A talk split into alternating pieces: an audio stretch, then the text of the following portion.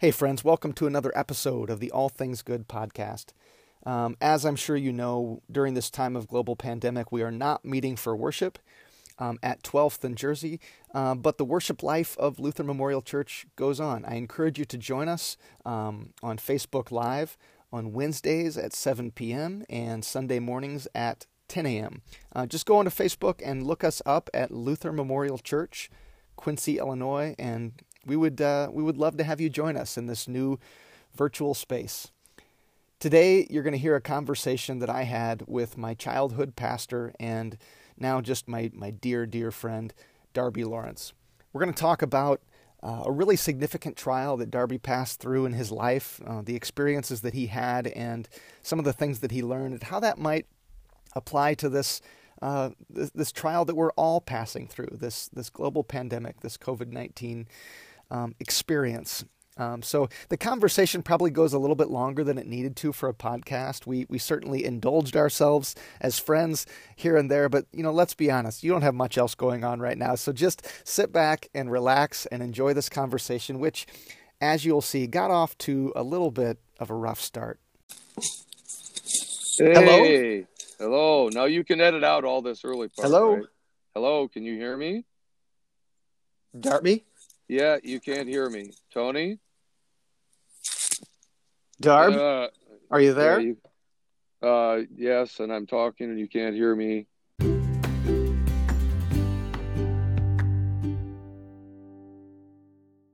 Hey, welcome to another episode of the All Things Good podcast. This is the first time that I have a guest who isn't sitting right here with me, and my guest for today is Darby Lawrence, who is up in Rochester, Minnesota right now. Hey, Darby. Hey, Tony. Yeah, good to talk to you, man. Yeah, indeed. We wanted to start with just a little bit of background on how Darby and I came to be friends, and uh, it didn't start out as a friendship. And this is, um, it's it's kind of an odd, it, it's it's an odd relationship th- that we have. Um, it's certainly morphed over the years. It has it, it has morphed a lot over the years, and it started with one Sunday. Um, I know it was in the summertime. I was about to go into sixth grade, and my home congregation, St. Paul's Lutheran Church, was about to call a new pastor. And this new pastor that we were about to call came to St. Paul's on a Sunday with his family. And, you know, just to, I, I forget, I, the call wasn't, um, what hadn't been made at that point. Oh, right? no. I, that was the first time I set foot there. Yeah. That was the, so you, you had even interviewed. First, oh, and I was still in seminary. So I was there yes. on a Sunday. Yes yes. which was weird, not preaching, sitting in the pews. And I remember Dave, my son, yeah, who was a year older than you. Yep. And your mom made you sit. I think you and who yes. else? Uh, probably Dayton Kilgus was in that pew yeah, as well. Yeah, Dayton, yeah. yeah Dayton Kilgus. And yep. and I I just remember from that point on. Yeah. That seemed to be pretty much it for you guys. Well, so, uh, and I remember that you were sitting in the pew immediately in front of us, and and I've oh, told you. I think I, I, no, I think I was in you. Well, I disagree. Okay. I disagree. Well, either way, we were close. we were close, and and what I what I know for sure that cannot be argued is that I was a little bit. I don't know if terrified is the word, but you looked you looked to me like like somebody from another planet because I had never seen anybody with your complexion of skin, at least not that up close, which is you know basically like translucent, together with bright red hair. And no bright red beard. Beard. Okay, the the, yeah. the, the hair on top hair, of your hair head was, was never red. red. Oh, nope, okay. Nope. It was, it was the beard. gray though. I just yeah. remember. I remember red and it being bright red and oh, just and and I, I, associated it with like I, I, thought that you were probably like kind of an angry person. I, I, have no idea why I made that association. Well, I'll tell you why. When you've got translucent skin, guess what shows through? What? Your blood. yeah, no, that makes sense. So I, that makes sense. I am not white. I'm more kind of pink. right. I, I tan. I get. I get a real dark tan pink. And at one the, point the during the service, I remember you, and this is why I think you were in front of us. I remember you turning around and looking at Dave like with that, you know, the standard parent uh, I'm about to kill you look, you know, quiet down, right? Don't don't make yeah. don't make me look bad here. I I would say that mine was very much uh, uh, above standard. I'd say I, I I I'd say I mastered that by that point. So yeah, you were right to be afraid. Yes. so Darby Darby was Yeah. indeed called to be pastor of, of St. Paul, and like I said, I was going into seventh, sixth grade. Dave was going into seventh grade, and yeah, as Darby alluded to, Dave and I became best of friends and spent um, you know every day of that summer together. Um, and uh, yeah, so Darby was at St. Paul until I was, oh gosh, I feel like that was like my senior year of high school.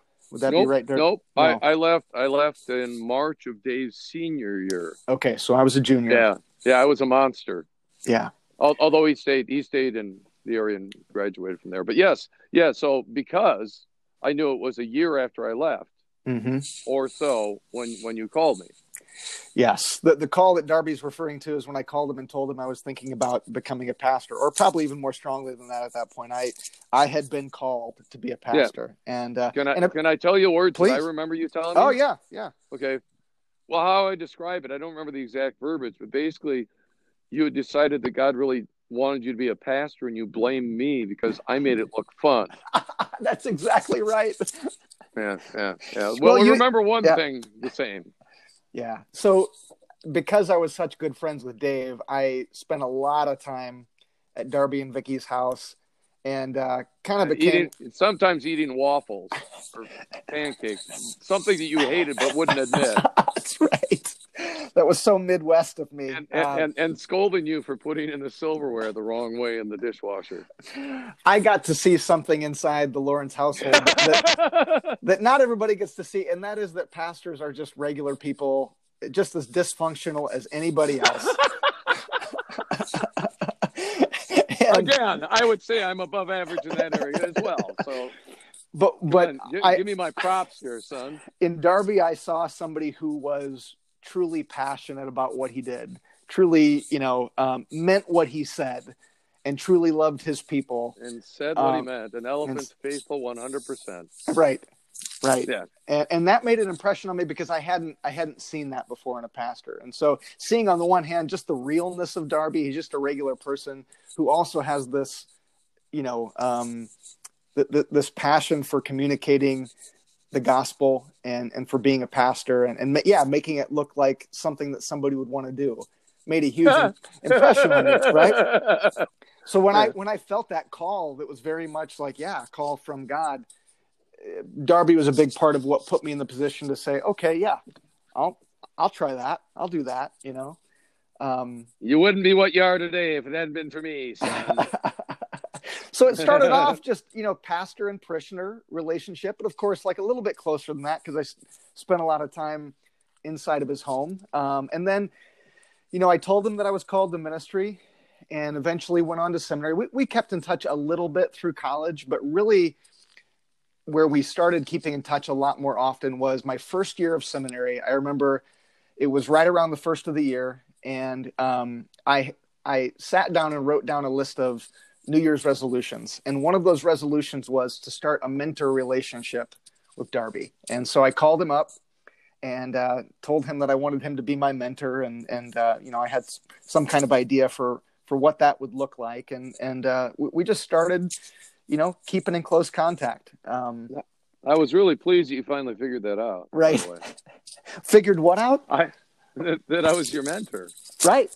Yeah. I mean, you know, I mean, I guess I, I probably didn't know it until then either. Quite honestly, I'd like to I like to pretend I'm smarter than I am sometimes. Well, But yeah, I mean, but it was nice to kind of name it because that I mean, it's it's Yeah.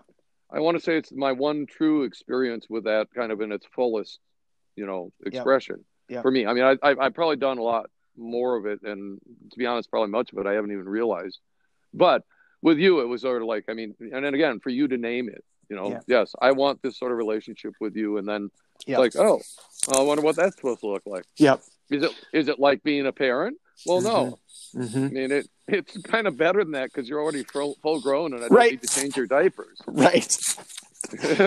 so, well, know, and, yeah. and, and I skipped over something kind of important. I just realized my, my junior year of college at Olivet Nazarene University, um, Yeah. I was in the religion program, and something that Nazarene um, oh uh, yeah, folks do is that they, they do a field placement, an eight week field placement. And knowing that I was going to be probably a Lutheran pastor, uh, they allowed me to spend that time in a Lutheran church, and they allowed me to spend that time with Darby. So I spent eight weeks following you around everywhere you went and doing all the pastor stuff and reflecting on it in your car after we we you know did a visit or went to a funeral and it was just one of the most um, rich learning experiences of my life but there is there is one memory uh, that that I, I have of that and I think of often. Oh, I can't I can't I can't wait to hear what this one is. Do you know is, is, is the movie called Keeping Keeping the Faith with Ben Stiller and Edward Norton?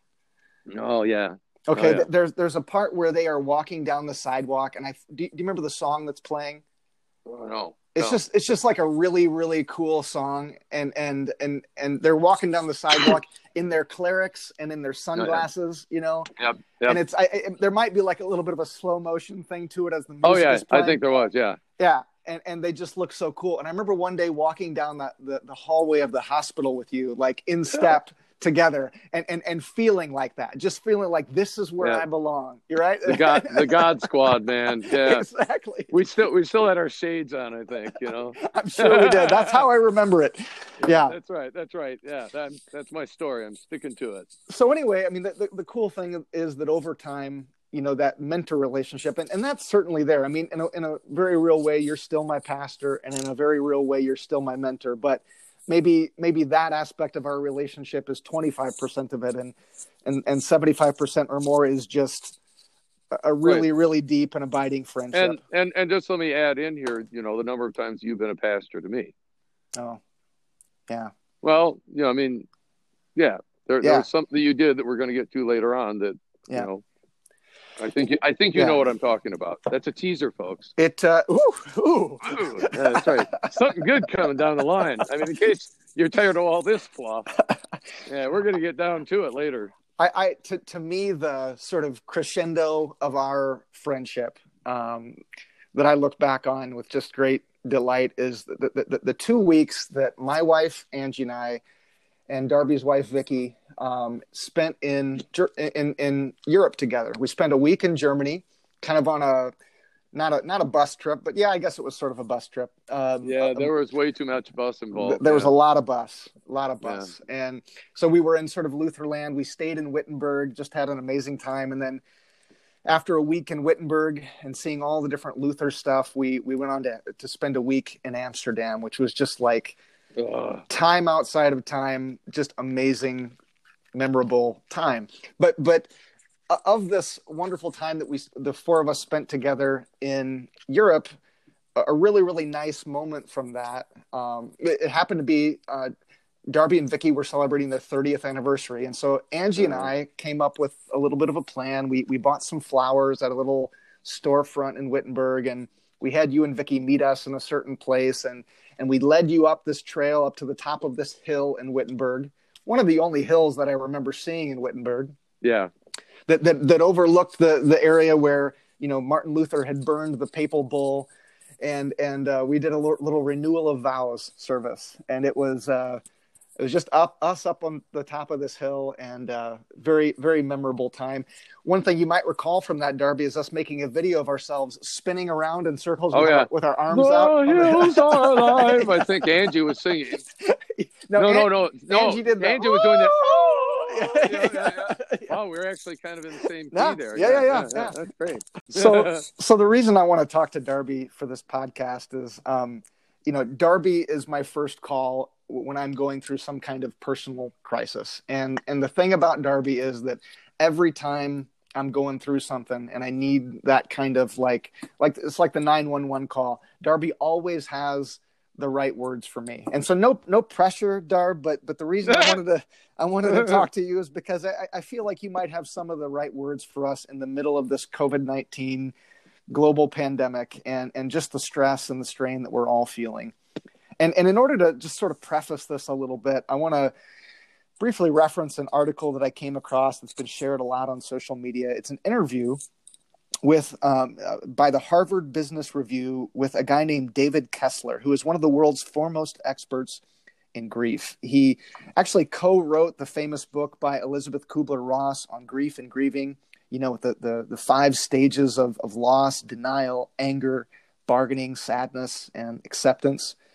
He even added uh, a sixth stage, finding meaning, and, and just put a, a, a just uh, published a book about that. But anyway, in this interview, Kessler suggests that the discomfort that a lot of us are feeling right now is grief.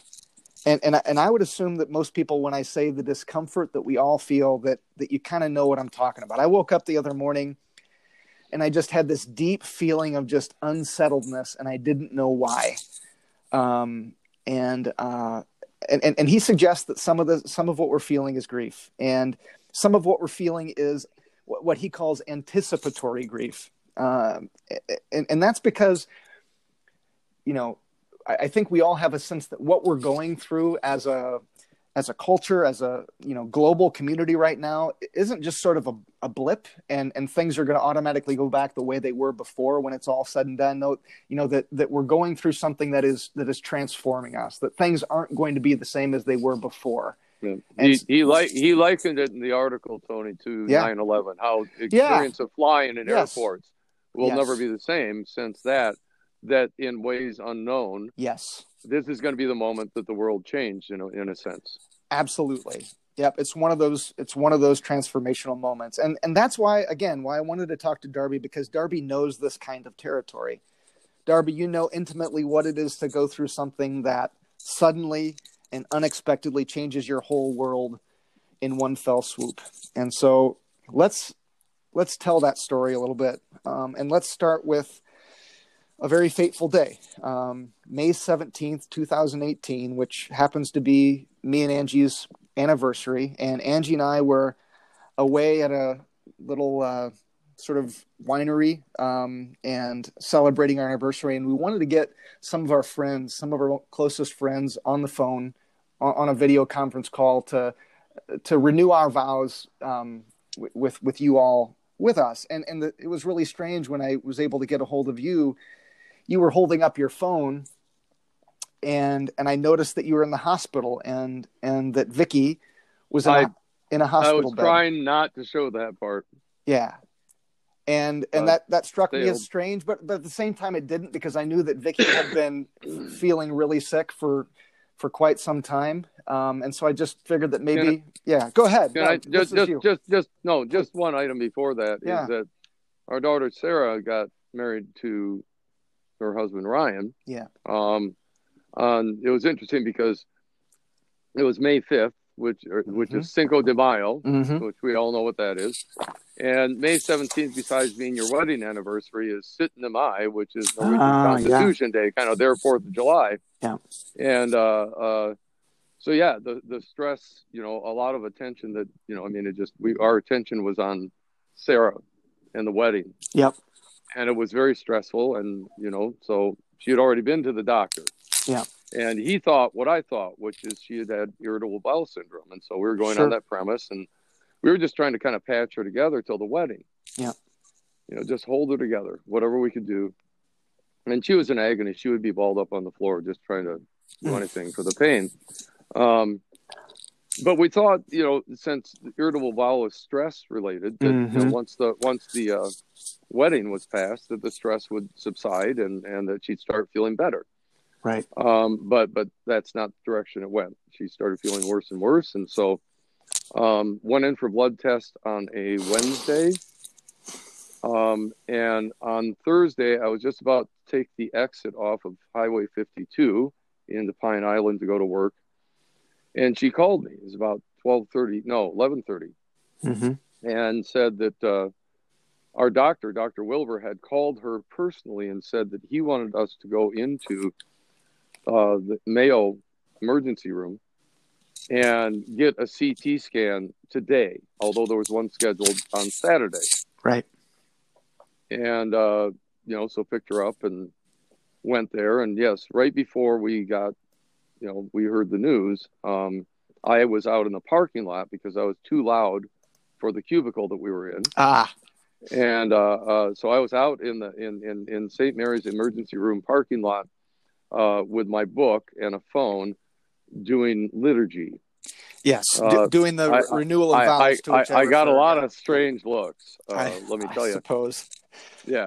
Anyway, but uh, and when I got back to the room, to the little cubicle that she was in, we were waiting for tests to come back, and they had indicated they thought it was a blockage in her bile duct or something like that. And yeah, it was uh, I don't know, I think around 10, 15, about five minutes after I got to the room. Mm. And the doctor came in and said, I believe these exact words. The images show uh, pancreatic cancer that is metastasized to some nearby lymph nodes and the liver. Yeah. Which we didn't know it at the time, but that's uh, stage four pancreatic cancer. Once it's in the liver, you can't do a thing to get it out of the liver. Yeah. It was a it was a learning, a very steep learning curve though. Yeah. Because I, you know, I just, you know, it's one of those times you remember exactly wherever you, you know, I mean, just the detail of like, you know, and and so that was the first image. And after the initial shock wore off, uh, and she left the room, um, I went over to Vicky's side of the bed, and through you know the, the the thing that they raise up so that patients don't roll out of bed, Right. whatever you call those things. Right. Through through those bars, I remember just hugging and just you know, and I remember the first thing that I said after I regained the ability to speak was was this. What am I going to do without you? Yeah. Yeah. So yeah, that that's and I remember also, um, you know, we were waiting to be discharged, and uh, I remember uh, the only I said, well, let's go up. I'm going. Aren't we going to get chemo now? Mm-hmm. You know, just take us up there. I'll Right. I'll crank the thing, Right. whatever it takes to get it going. Yep. No, no. The only reason we keep you is for pain management, and uh, she was prescribing. I said, well, let's go then. You know, to me, pain and and and and you know, go some prescription drugs, and uh, she was prescribing morphine. Oddly enough, and I Mhm. went, that's kind of old school Mm-hmm. is that the best thing for this? And she said, well, there's, you know, there, there's, there's, uh, uh, there's opiates, but you know, there's an addiction problem with them. And I just remember it was the first time I found humor in it Mm-hmm. because I went, are you kidding me?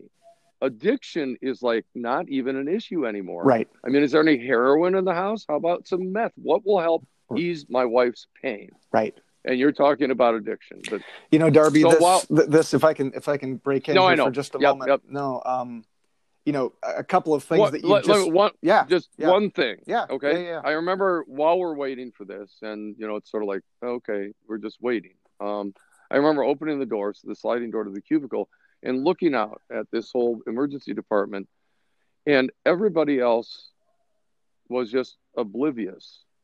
You know, my world had changed, and everybody else was completely oblivious to it. Yes. It was just, it was, it was so surreal. Yep. Yep. Anyway, but go on. I'm sorry. Well, was a- a couple Yeah. of things that you said, you know, you, you looked at Vicky and you said, "What am I going to do without you?" And Yeah. and when when the when they were talking about the addiction issue, you said, "Well, what you know, why does that matter now?" Or with you know, so Yeah. what I want to ask you about here is, you know, Kubler Ross has these stages of grief, you know, denial all the way to acceptance. It, from those those comments that you made or those things that you thought, it makes it seem like you you accepted the reality of the situation pretty pretty quickly. W- was there Oh, any that- was there any denial no. there, or or did you No. get it right away? No, not not at first. It was really odd, but we really had a wonderful night together. Mm-hmm. I mean, just but but yeah, and it was I think because both of us have been stripped bare. Yeah. But yeah, no, there was there was some denial as we went through it. Mm-hmm. Um, but no, at, at, at that moment, for some reason, it was just crystal clear to the point where Vicky said, "Oh wait, I've got to set up you on a dating site. Right. You're going to be a young man, and you shouldn't be alone." Right. I mean, I'll always have to be your favorite. It's like, okay, what? I mean, I laughed really hard at that. Right. But I mean, but that's a crystal clarity she but she meant She- it, right? Because you don't Oh, say yeah. you Oh, don't yeah. say that to Oh, your no. spouse unless It- you mean it. It wouldn't have been funny if it had been a joke. right. Yeah, that's right. that would have been cruel. But Vicky was not cruel. She was not a cruel person, Yeah. and and and she meant it. She was looking beyond the grave at that point, going, Yeah. "Yeah, when I'm gone, what's that going to look like?" Yeah. Yeah. So I, was interesting. I remember at that point. It, well, I, I shouldn't say I remember that. The, the number that comes into my mind is that, you know, they, they said like what nine months to a year, or, or do you remember what they said? Obviously, I'm sure you do. Uh, no, I really don't. I want to say that that that was kind of better case scenario. Okay. There was some hope held out that we could get knock it back enough Yeah. to do this procedure called the Whipple, but I mean, it was just it was a Well. in hindsight, not really reasonable. Um, but yeah, I think they were saying, you know, young woman, 59, average age of 73 of getting this cancer. Yeah. You know, overall, really good health. Yeah. You know, she's got some fight left in her. We'll do some chemo, buy you some time, nine months to a year. Can you can you give us sort of the um, share with us a little bit what that journey was like? You know, v- Vicky made it until this December. Yeah. And uh, what what was that journey like?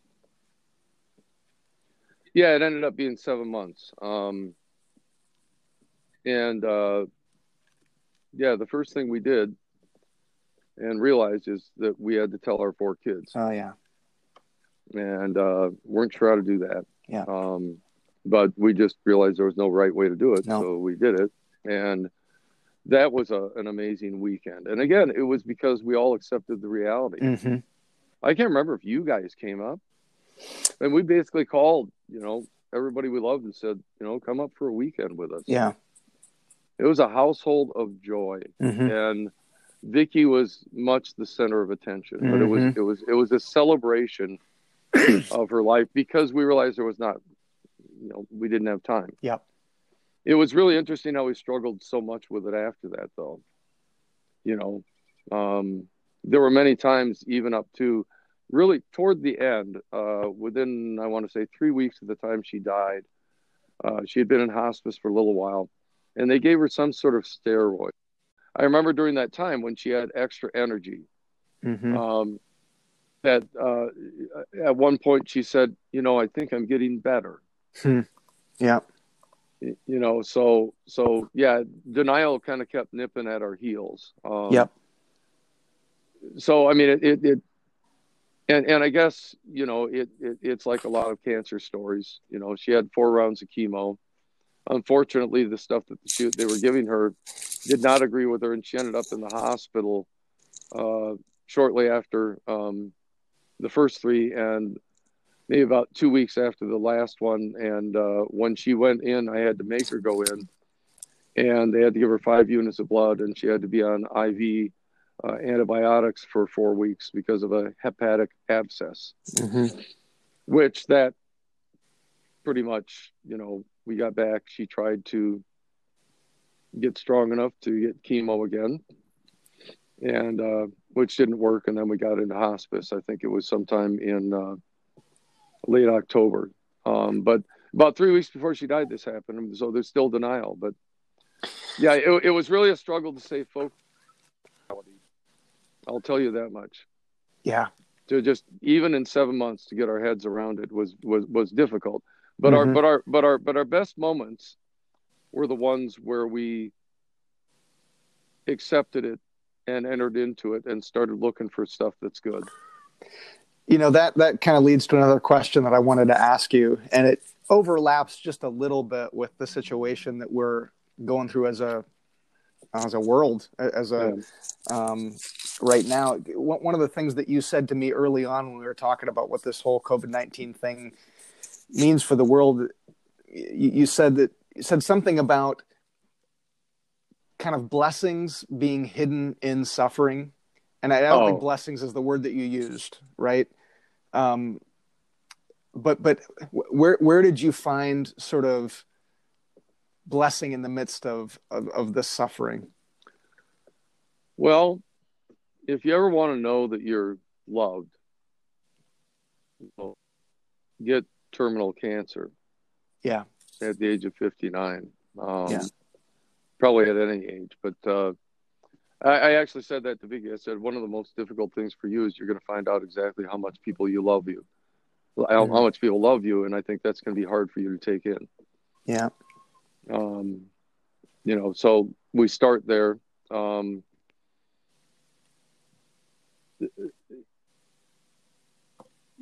after the death, yeah, it, it was, it, you know, there's been some strain in relationships with kids, but I think that's just learning to new, lead that new life as well, which is a whole Right. other chapter. But there were many times there where, you know, we were, it was like all barriers had been stripped down and we were just, you know, we just, you know, in accepting the new reality and not worrying about what we couldn't do, but trying to celebrate the things we could do. I remember one weekend where I had to sit the kids down and say, you know, this is all going to end and it's, you know, it's going to be messy and it's going to be awful. And we Yeah. can't do a thing to change that. It's too late to do some really cool things now.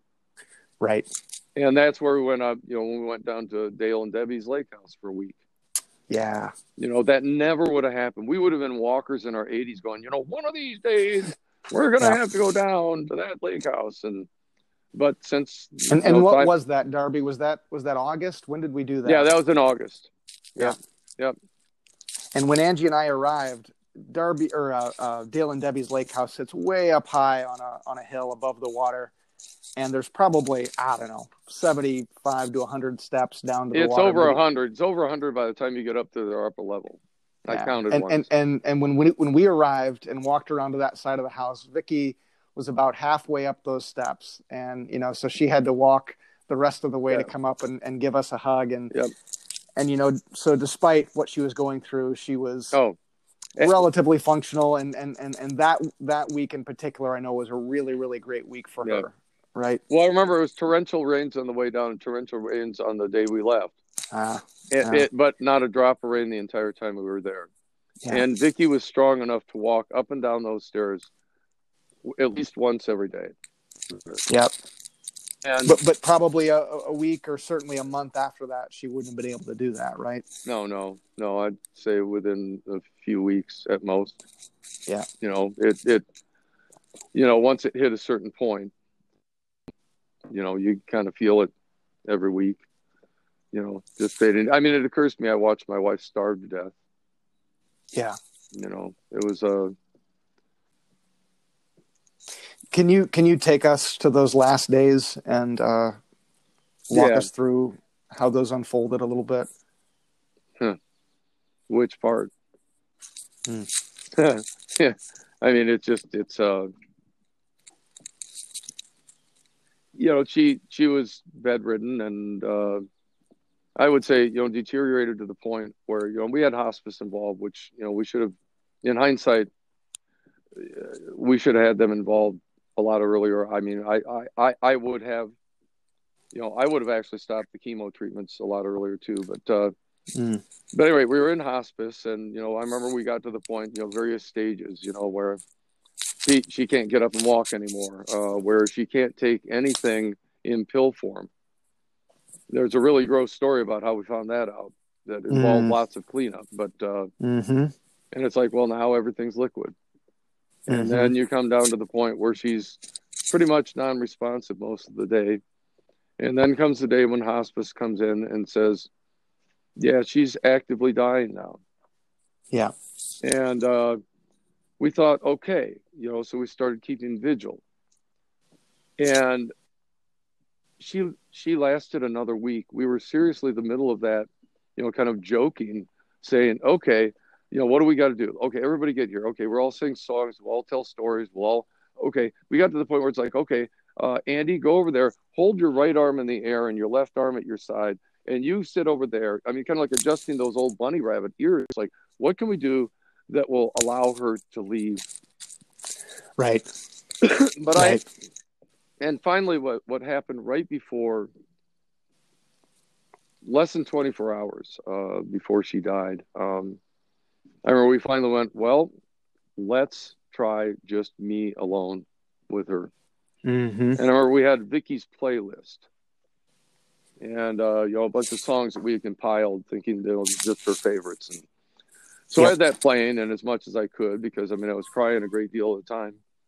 Um, she was, you know, kind of there, kind of not. But I remember one point, the last conversation we had,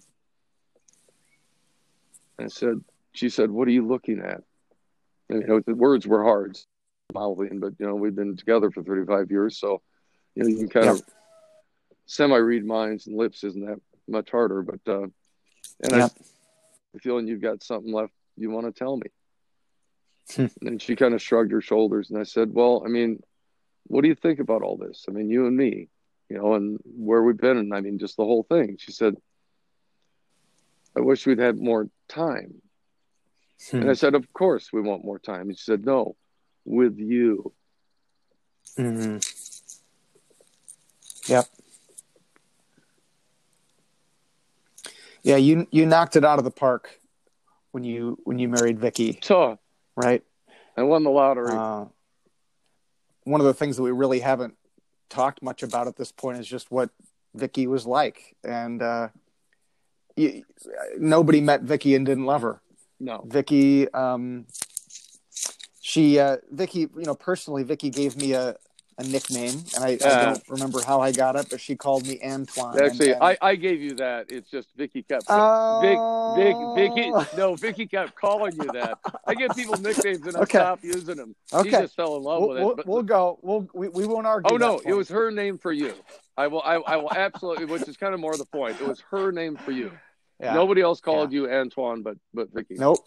And and nobody has since. Um, and that's kind of how I want it. Yep. But uh, And by the way, one of the but- to get back to one of the ways that you've been a, that you were very much a powerful pastor to me is when you give the eulogy at her at her funeral. yeah, I mean, I, I got to tell you, Charlie, the you know, who preached the sermon, did a great Yeah. job. But it's like I would not have wanted to have to had said a word after that. Talk about not. yeah. Well, one of the things that I talked about in that eulogy, and what I most treasure of my relationship with Vicky, is that what I received her, from her was, um, I, I heard this phrase in a book at some point in college, just unconditional positive regard. Vicky just, when I was in Vicky's presence, I knew that I was loved and accepted just exactly how I was, and I didn't have to, you know, being from a small town where image was Oh, everything, God. and and and with with every interaction at school and at church and just out in the community, no matter what you were doing, you had that sort of oh, reputation and family It. family name It- what- hanging over your head that you had to maintain. Yep, it's not only what and would it the was a- neighbors think, but what would they say? Oh, right. Oh my God. and that, that was a that was a heavy weight that you carried around and you didn't even know that you were carrying it but but when i was in vicky's presence i just that wasn't there that that heaviness wasn't there and i could just be me and uh and that was an incredible gift and and i think that she did that for everybody that she met Yeah. and uh Yeah. She did. I toward the end. I mean, it, I guess I wasn't surprised, but I, I near as I can figure, I, I anybody who knew her loved her, and I don't. mhm. I can't think of anybody else that that's true for. I mean, it's certainly not true for me. Um, and uh, just well, either that or, or, or, or those sad sacks at least had the good sense not to show up at the end. right. And we didn't want them anyway so but I but I will say also, you know, just to kind of go back to, I mean, if, if, if you're done with that, no no no. Yeah Okay. absolutely. Yeah. Um, is really we had one of the convictions that we had from the beginning was that this was going to be a real I want to use another word but a real crap fest. And uh, hmm and that there was nothing we could do to change that you know it just it, in a sense it was it was what it was. And and we weren't in control of it. You know Yeah. we tried some chemo may have helped may not have helped. I mean you know last time she went in after her last one five units of blood. My goodness you know Mhm. almost died from that, not the cancer. But uh, you know, one of the things we tried to do was uh, experience as much joy because we want there are going to be good things that are going to come along. Or I mean, we're, Mhm. we've both been through enough things to know that you know, and it seemed like the worse the things are, the greater the blessings. You don't necessarily see them at the time, but I mean, we kind of had to. And part Yep. of it was to keep our sanity, quite honestly. But we just went, Mhm. oh yeah, all the bad stuff will get our attention, undivided attention, and you know want to hold it there. But there,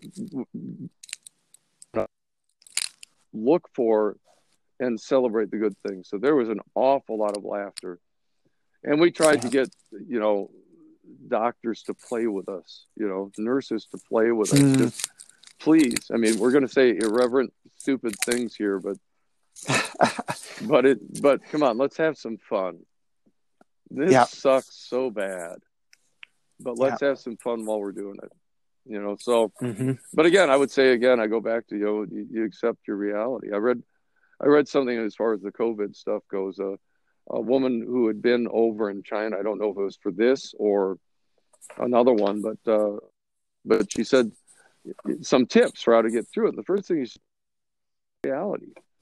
You know, I Yeah. was talking to my daughter the other day, and she said, "Well, I was looking for some canned soup, and they didn't have any." I went, "Well, I, I guess you don't have canned soup now. What what what else they got? You, you know, I mean, it just you, you, Uh-huh. it, they're just you don't. There's nothing there. There, yeah, it, Yeah. just drives you crazy. If if if you you know because that's you know that's the only way that you get the good stuff is if you accept your reality. Well, and and you know, you just said that at the beginning of this cancer experience, you both knew that this was not under your control, and it was going to be a, a quote crap Yeah, as yeah, as you yeah. said, um, I think I said fast, And- but you know, potato, potato. crap yeah. fest. okay, The phonetics So, are better. and, and that's fast. and that's kind of you know it's a similar situation that we're in obviously with um with this global pa- pandemic is that um and and and you were the first one to help me sort of realize th- the crap fest that it was going to be because at, first I had just kind of associated it with uh, you know bird flu H1N1 all these different things that happened that never affected me or anybody that I knew and uh, it was one phone call that we had where you really drove it home no this is this is something Well, I think I think it, it was just started. a couple of So how you doing with this, Tony? And you said, "How am I doing with what?" Yeah. And I went, "Oh God." Right It- it- well, eh, right like you're a day, Yeah. maybe two days. I mean, because it's kind of come from the coast in some ways, you know. I mean, and other big population Yeah. centers where people are close together. but it was coming your way, and and Mhm. so yeah, it's like yeah, wake up. The th- nice thing is you've got a day or two to, you know, figure some things out. So, and and Yep. and time at that point was kind of it still kind of is at the essence, you know. And, and a day and a half later after that conversation we had canceled church for the next two weeks and and now of course we're canceled well church isn't canceled right, But, uh, exactly. gatherings at, at 12th in jersey and quincy Right. illinois are, are are canceled for the time What's that old song? Um, the church is not a building, right? I think it was a right. Beat song. not a steeple Yeah. Yep. open the doors and see all the Yeah, yeah, people yeah, those yeah, are two yeah, different yeah, things yeah. i think Absolutely. Yeah, yeah, yeah. no, it's it. now Yeah. let's What? We, we can always we, we can always kind of um, go back to to the Vicky No. story, but let let's let's fast forward a Sure. little bit. Um, you're like I said, your life changed completely, and ever since her death, it's been nothing but change and new things. Some some wonderful and and many that have been just really really Yeah. hard. Um, but you're still you're still here. You know, you're still still living life and, and moving forward and it's been uh, it's been an amazing thing to walk alongside you um I- and and uh see that d- despite the ups and the downs that you know um that, that, that there is there is life on the other Right. side of even the hardest I- things that, that we I, I go think through it's important not to discount the very many dark nights of the soul that come with all of this too. oh yeah You know, oh yeah I, I've I've always. I remember when I somebody pointed out to me that you know, when things happen and prayer, there's the Holy Spirit, and there's joy. Mhm. You know, that's that's a mark of you know, I mean, true joy. You know, uh, it's always a mark of the presence of God and the Holy Yeah. Spirit. And so I guess at a certain point, I just went, yeah, I'm all about the joy. You know, but it, but it's, Mhm. you know, I mean, it's kind of a byproduct of a whole lot of other things, but a lot of it is just the perspective you choose to take on something. Mhm. You know, and okay, i'm going to ask you a, a hard question darb um, oh, now come the hard questions. Okay, great. well you know reflecting back on that experience and even you know not just during the cancer um, journey but but also in, in the the months and, and more than a year or are we are we to two years Uh, yet well, of the Uh, no. diagnosis, it'll be two years this May. that's so right no, it, Yeah. yeah. So, So- I don't know, going on a year and a half. how, so- how would you answer the question you know where was god in the midst of all of oh that Lord, yeah. Um, powerful ways, you know, just the. yeah, it, it is hard to name particular instances, but from the amount of joy that was Right. That was present. I mean, you know, that week that we spent at Dale and Debbie's. I mean, how much of that was spent Yeah. Although I remember one time, uh, I wondered where I noticed Vicky and Debbie weren't there. Mm-hmm. I remember they showed, and it was obvious that they had been crying. And I think they just went back and spent an hour or more, just you know, probably saying some things that yeah, and, and, and, I, and I would imagine yeah. that there was an awful lot of laughter knowing those two. Oh, absolutely. Know? So I just, yeah. yeah, I mean, I, and and you know, yeah, just the kindness that people show. I mean, just people just doing stuff for you. You know, yeah, I always say it. it. You know, if I don't really need help and I ask for help, that's not very hard. But when I'm desperate, when I got nothing, when I'm mm-hmm. just I'm my back's up against the wall and I'm just tied up, yeah, that's hard. You know, then you're vulnerable. Yeah. And I don't know. I've been feeling that a lot lately.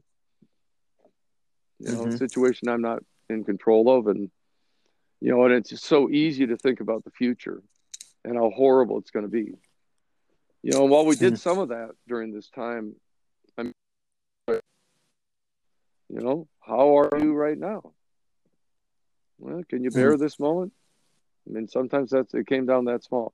Can you be here with yeah. me right now in this moment? Are we okay?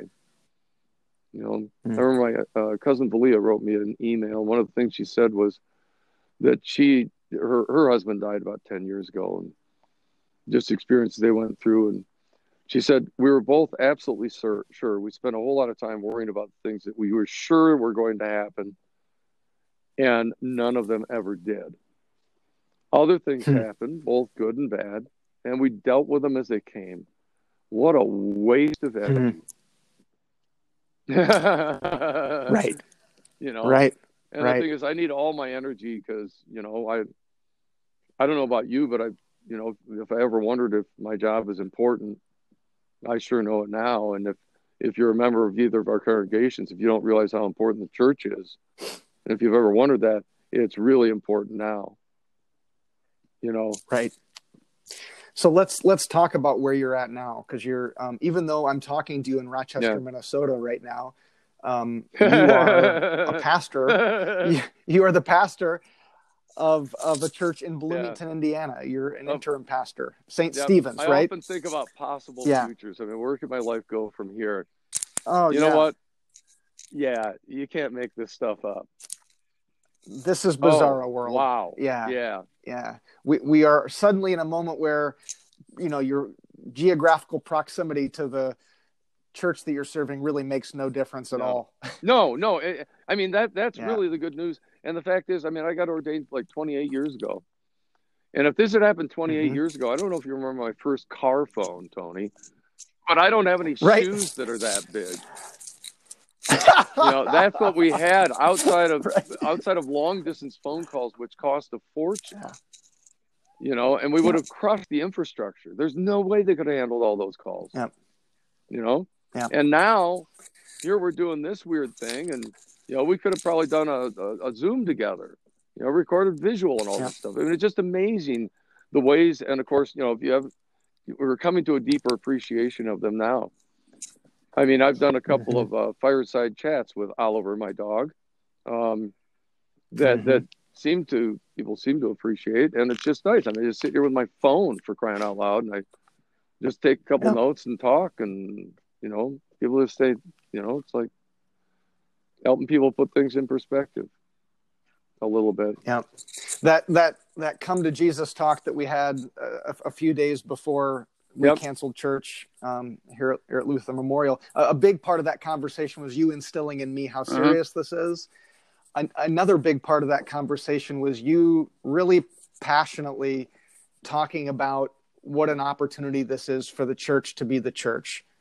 Can you can you talk about that oh, a little bit? If you think of all the things that, that, that Christ mandated us to do, you know, to to you know i mean and all mm-hmm. of them kind of center around i mean in the old testament it was orphans and widows why orphans and widows because mm-hmm. they were the most vulnerable people in any community always yep and then it got extrapolated to the poor the naked the imprisoned you know the uh well mm-hmm. i mean mm-hmm. imprisoned takes on a whole new term now I mean, right? Oh my I goodness! all these people have compassion yep. on. I mean, to the point where that you know the parable about the you know when the king comes in his glory. Mm-hmm. You know, when you did it for any of these, you did it to me. What? yeah, it's like he takes this personally, and we're also promised that we're Yep. blessed when we do what his commands, what what he commands, right? Mhm. And Mhm. boy, are Mhm. we needed now for some compassionate, grace-filled, smart, courageous, gentle, loving. I mean, it's just it's it's everything that the church is about, you know. And we are Yeah. needed now, and, It- and, and more than It helps to bring our mission Oh, into yeah, focus, yeah. doesn't it? and we could come out from this so much stronger and better at this. The communication networks Mhm. alone that we're having to establish, just so that we can get Mhm. things done. You know, so that we Yep. can keep doing the, you know, everything. I mean, eh, eh, one of the things I've said to my, you know, in, in is this like, look, if you can help, let us know, because we need helpers. But Mhm. please, equally important is if you need help, we want to help. And I know it's hard when you're vulnerable like that, Yep. but seriously, you know, if nothing else, think how horrible we'd feel if we knew that you needed a meal. To, we did, you know. So it's Yep. like just because you know we're we're blessed when when when we help, and we're blessed when we can grow. And I, I was in a conversation with my friend Tanner just the other day, and I and I, I reflected to him about how I my sense is that you know our world is changing and things aren't going to be the same. And and he asked me, he said, well, you know, what do you mean by that? What what do you think is going to be different? And and I had a hard time giving him a response and and and uh, thinking of exactly what I meant. But one one of the things that I've thought about since then is like one of the things that I think that we're going to learn as a society is how much we need Oh, yeah. one another, right? And and and how much my actions affect people beyond just me and my family, right? And and and those are things that we had sort of unlearned as Oh, a yeah. society. You know, um, I don't even need to leave my house. and- And, and- there was a movie with Sandra Bullock about this about ten Right. years ago. She just never le- needed to leave Yeah. her house for anything. Yeah. You know, so nobody knew that Yeah. she was missing. Ah, but yeah, it, it Mhm. you know, Mhm. yeah, we became isolated. and, and and so maybe also church becomes you know less like just people sharing the same space on a sunday morning right and and becomes becomes more wh- what we are called to be and that is a community that that cares for one another and relies on one another and you know shares life with one another in in Yeah. significant ways And and I mean, in particular for for my congregation, and I think I could say this for your congregation too. Man, they were already so Mhm. good at this. You know, so it's it, it's Yeah. really an opportunity to build on strengths. But yes, yeah, exactly. If if, if Yes. you ever wondered if we were in it together, we're we're in it together now. And Yeah. yeah, and and, and one Yeah. of the things you know we talk about is, I mean, you know, one of the concerns we have in the church is how do we care for our older members, um, and Mhm. homebound members, whatever whatever the reason is, and and and and how do we care Yep. for our youth? Well, you Mhm. know, if we're in the business of helping out where help is needed, well, that's one of our focuses is how do we, you know, how do we make sure the people who can't leave their house have what they need so they can continue to do that? How do we fight loneliness? Yep. How do we how do we keep our kids engaged? You know, and and and and and awake Yep. to the truth because we're always people of the truth in the church. I think. I mean, um, Mhm. but also, you know, not not unsettle them and and point out what we can do. You know, when what was it, Sherlock Holmes? Once you eliminate the impossible, whatever's left, however improbable, must be the truth. And you know, I'm I'm standing out um, on the balcony of uh, the place where I'm staying, and I'm just noticing all sorts of different things. I spend so much more time out here because I can't, you know, because I've with the problems that I have with my lungs, um, which work really well when they work, but when they don't work, they really bad. Um, is you know, I mean, I'm Mhm. just pretty much homebound now, but I'm so thankful for this balcony. And I've noticed all sorts Mhm. of things about how many squirrels there are and what they're doing at this time of the year. Seriously, I mean, you know, when, when you can't do a whole bunch of other things, you get really creative. And the memes and ideas on Facebook have just grown exponentially better.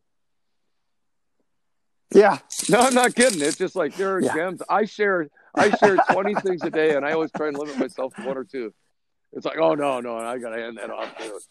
Oh yeah, gotta share yeah. that What one. is yeah. it? The one and and and my church's web page or not web page, their Facebook page, there was one that said, honestly, I hadn't planned on giving up quite this much for Lent. Um, I think it's been shared right. over six or seven hundred times, and I'm going, yes, that's the publicity. Because with with St. Thomas, one of the things I've said, yeah. Well, besides communication, but that's every church's weakest suit. I mean, you always it's always this work in progress. Yeah. Which, by the way, this is all. Yeah. Um, is is I said, why don't you let people know that you're here? You know, mm. you guys are great. You know, and the thing is memes. So that's the key to our success. Our evangelism and outreach is going to be in the form of really excellent memes that will be shared and people will know our name throughout over the globe. They'll be translated into different languages. Our memes will be, and uh, I saw one today with a there's a, a, a young kid yeah. pulling his hair out, right? And and it says this is the lentiest length of all the wait, this is the lentiest length of all the lengths. What I was thinking.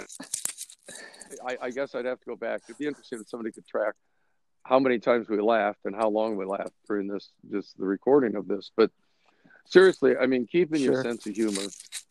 You know, one, one of the things that I try and do yeah. during the announcements. I mean, I don't I'm really not that interested in giving announcements. I just assume somebody else do it at the beginning of church. I mean, I just, you know, I I, I kind of want to get to worship. Let's sing that opening hymn, right? Woo! Um, yeah. But but but you know, I so I consider my job mostly to set the tone, right? That that like okay, right. gonna, you know, it's like when people come up to your table and you go, yeah, I'll be, you know, I'll be, you know, what what's the power lunch they use now? I'll be, I'll be taking care of you tonight, you know and it's like I, will be taking right. care of you this morning. I just, you know, let me tell you a couple things.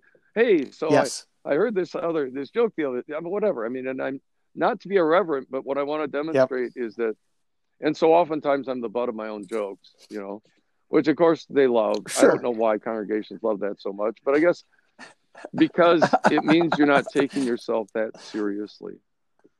But I, I, the thing is yeah. the playfulness i want to i want to model playfulness but the playfulness isn't the point. The playfulness is a byproduct because when you can be playful and you make fun of yourself it means that you're safe.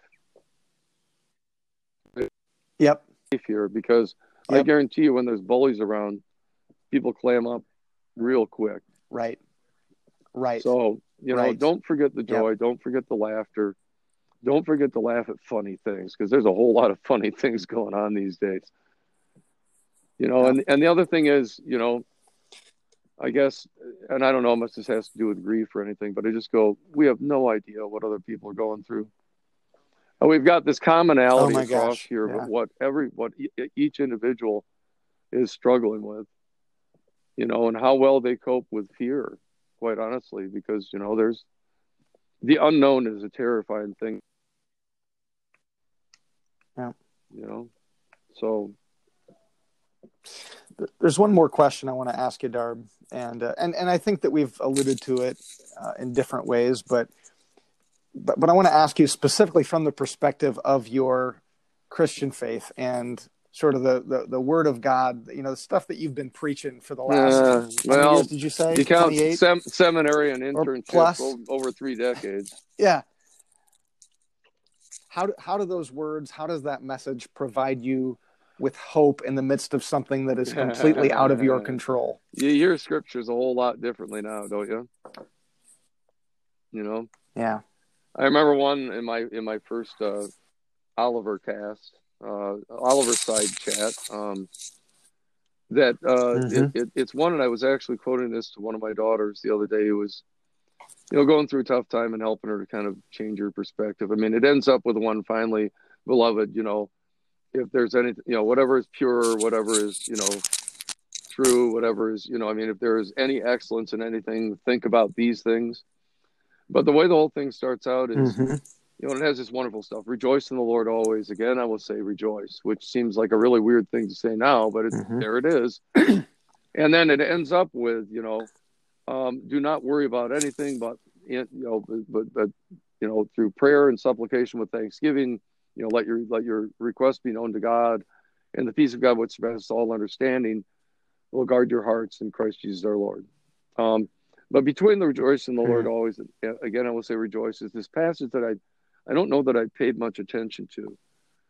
Again, I will say rejoice. Hmm. Let your gentleness be known to everyone. The Lord is near. And that's kind of Hmm. become my mantra these days because, I mean, you just don't know. I mean, take, I, I guess I just kind of assume that everybody's just having a really hard time and that they're hooked in ways Yeah. that I can't possibly imagine, you know? And, uh, uh, Yeah. so I'm going to lead with gentleness in the assumption that I don't know much about them except that they're probably hurting. Let your gentleness be known Yeah. to everyone. And, you know, one, of- you know, why? Because the Lord is near. Yeah. You know, So are, are, are we gentle to everyone because we're we're scared that the Lord is Oh, near? no. Or how, how do you No. hear that that no, it, it's all comfort. it, it, it- yeah, it's Rhetorical midst of question, Some of the yeah. most exuberant expressions of the faith, and and with the utmost confidence of the tender mercy and compassion of God. yes. Of course, it's meant to be a comfort because the Lord is near. You can be gentle, man. Except you weren't right now. Yeah. You were teasing me, and I'm really, I'm really resentful now. And I'm going to end this podcast because, yeah. But also, I mean, we were just as we were talking Would- about earlier. Yeah. Um, I think you were saying, you know, with your kids, what's one of your new traditions, Tony? Yeah, every morning we do breathe, stretch, and pray, and we open up the small catechism and we read Martin Luther's morning yeah. prayer. So, and and I was just looking. I was looking for a particular prayer because Tony asked me if I'd say a prayer. It's like, oh, my greatest anxiety coming out of seminary Yeah. to this day is somebody's going to ask me to pray in public. Um, you know, but just looking at the Lord, the, the, I mean, the morning prayer, you know, uh, which Yeah. that Luther's morning prayer is in. But you know, just the exuberance of the psalm. Every morning you're supposed to do this, right? Let us Mm. sing to the Lord. Let us shout to the rock Mhm. of our salvation. You know, let us let us come before God's presence with thanksgiving and raise a loud shout to the Lord with, with psalms. You know, in your hands are the Mm. caverns of the earth. The heights of the hills are also yours. The sea is yours, for you made it. Hmm. Always a nice touch. And your hands have molded the Hmm. dry land. You know? And then later on, Yeah. what was it? Uh, the, the song of Zechariah. And you, child, shall be called the prophet of the Most High, for you will go before the Lord to prepare the way, to give, to give God's people knowledge of salvation by the forgiveness of their sins. In the tender compassion of Mm. our God, the dawn, the eye The shall dawn break from upon on high. to shine on those break upon us. darkness and the shadow of death, and to guide our feet into Yeah. the way of peace. Good Lord Almighty. Yeah. That's us. Yeah. That's Yeah. us. Yeah. And it's all and it's all scripture, yeah. I wonder if you could share. I w- I wonder if you could also share that prayer that um, I don't know what it's called, but it but it comes up Oh, in the morning prayer liturgy in our Yeah. evangelical Lutheran worship. Well, and, yeah, and maybe we can close with that. And then I'm going to put a tag in from Luther's morning prayer. Fortunately, I can fit them both on my screen right here. Sure. Yeah. So Yeah, the Lord be with you. I was like, and that. also with you. Like, you better hope. If I'm praying, you better hope the Lord's with me. And if I'm going to say a prayer in your hearing, you're not going to be able to hear it unless the Lord's with you. So, all right, we got that settled. Okay, here we go. Right on. Oh God, you have called your servants to ventures of which we cannot see the ending, by paths as yet untrodden, through perils unknown.